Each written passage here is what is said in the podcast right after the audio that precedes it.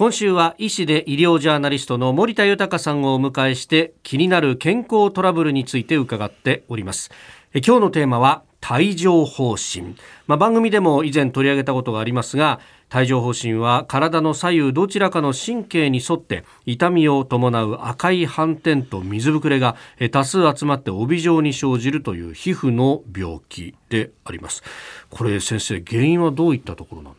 なんですか？帯状疱疹の原因は、水疱瘡と同じウイルスすなわち水痘帯状疱疹ウイルスというものなんですね。でこのウイルスに初めて感染すると、水疱瘡として発症するんですが、まあ、主に子供の頃にね感染した人も多いかと思います。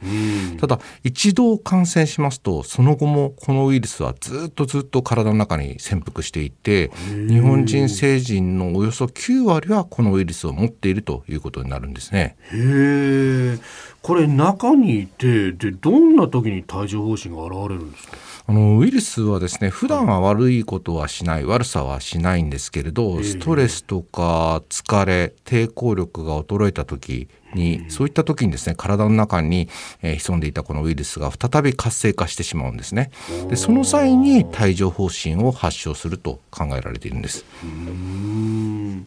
これあのまさに番組のスタッフがですね去年の今頃かかってたんですけどこれ注意しなきゃいけない症状ってありますか？あの初めはですね皮膚がピリピリとするような痛みが生じるんですね。で次第に赤みとか小さな水ぶくれのような症状が現れてきてそして激痛になるということですよね。で皮膚が正常に治った後も痛みとか感覚の異常などがですね数ヶ月から数年にもわたって続くことがあってこれをの帯状疱疹後の神経痛と呼んでいるんですよね。数年にわたって続くことがあるんですか、はい、ありますね、えー、そんなにですか、ねこれ帯状疱疹何歳ぐらいでなる人が多いんですか？特に50歳代から急激に発症者は増加して80歳までぐらいまでにですね、はい、約3人に1人が発症するとされています。結構な割合あの結局子どもの頃に感染したウイルスが体の中にずっと潜んでいて年とともに悪さをする可能性が高くなると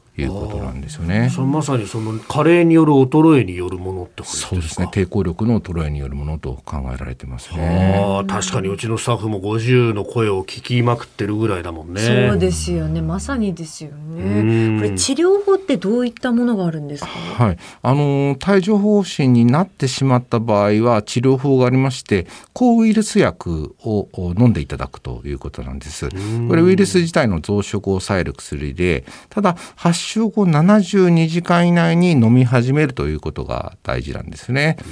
そしてですね最近では主に50歳以上の人に対して帯状疱疹ワクチンというものが使用できるようになっていてでワクチンによって帯状疱疹の発症予防が可能になってきたということなんです。でこの帯状疱疹を予防するワクチンには不活化ワクチンである帯状疱疹ワクチンと生ワクチンであります水疱瘡ワクチンがあるんですね。この2種類のワクチン具体的にはどういったところが違うんでしょうか？はい、あの不活化ワクチンの帯状疱疹ワクチンですがこれは主に50歳以上の方に2ヶ月から6ヶ月の間隔で2回接種することで90%以上の帯状疱疹発症予防効果が認められているということです。まあ、費用は施設によって異なりまして1回約2万円ですね。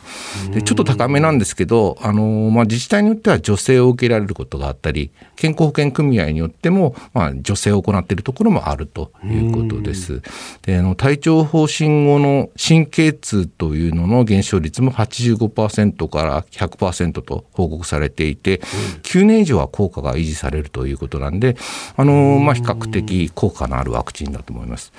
でもう一つのワクチンは、生ワクチンの水疱瘡ワクチンなんですけど、これは1回の接種で50から60%の帯状疱疹予防効果があって5年ぐらい効果が持続するということで費用はですねこれも施設によって違いますけど大体8000円前後ということなんです。うん。